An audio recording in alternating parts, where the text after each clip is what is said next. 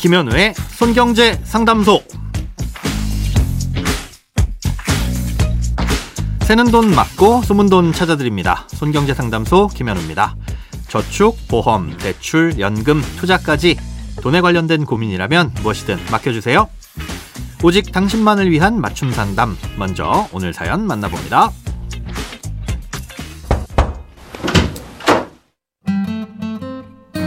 저는 현재 50세 직장인으로 55세에 퇴직할 예정입니다. 이후 55세부터 65세까지는 퇴직연금과 사적연금으로 그리고 65세부터는 국민연금과 주택연금으로 생활을 유지하려는 계획이 있습니다.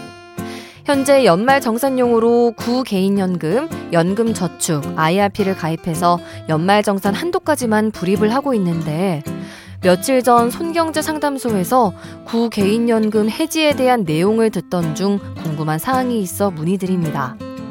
구개인연금의 경우 퇴직 후 5년 분할로 수령을 하면 비과세라는 설명을 들었는데 그러면 현재 불입하고 있는 연금저축과 IRP는 납입을 줄이고 구개인연금에 추가하는 게 더 좋을까요?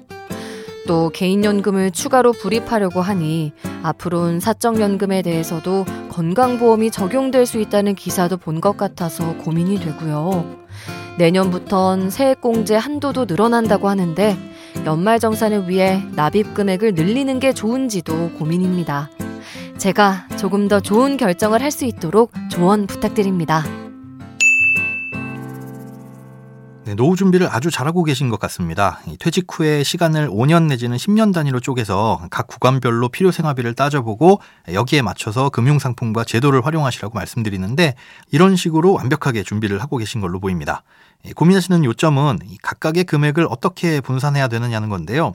55세부터 65세까지 활용할 목적으로 납입하고 있는 이 세 가지의 사적연금에 대해서 어디에 비중을 더 두어야 하는지 어, 세액공제 혜택과 구개인연금의 비과세 혜택 각각의 특징을 고려해서 말씀을 드리겠습니다. 어, 비과세 혜택을 받을 수 있는 구개인연금은 이 세액공제 혜택을 주는 건 아니지만 소득공제 혜택이 있습니다. 납입할 때 납입금액의 40% 최대 72만 원을 소득공제해 주는데요. 아, 이걸 역산해 보면 연간 최대 180만 원까지 납입하면 한도를 꽉 채워서 공제를 받을 수 있습니다. 예, 그럼 사실상 이 금액을 초과해서 납입하는 건 연말정산 때 아무 혜택이 없는 거고요. 대신 나중에 연금으로 수령 시에 비과세 혜택은 동일하게 받을 수 있습니다.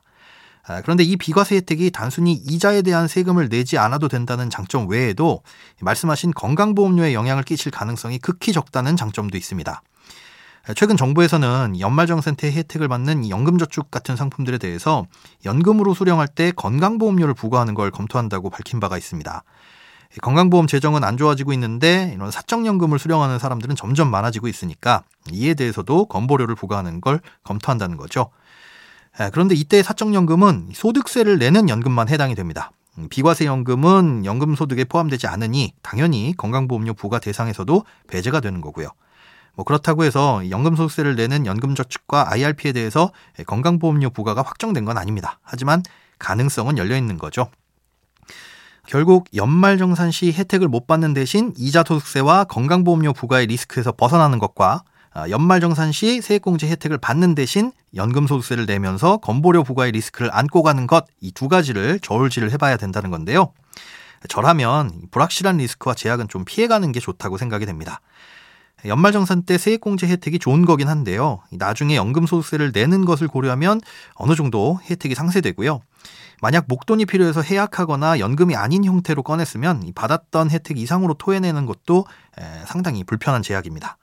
게다가 사연자님은 퇴직연금도 준비가 되셨다고 하셨으니까 연말정산 때 세액공제 혜택보다는 유연하게 쓸 수 있는 구개인연금 쪽이나 다른 저축 방법을 구성해 보시는 게 어떨까 싶습니다.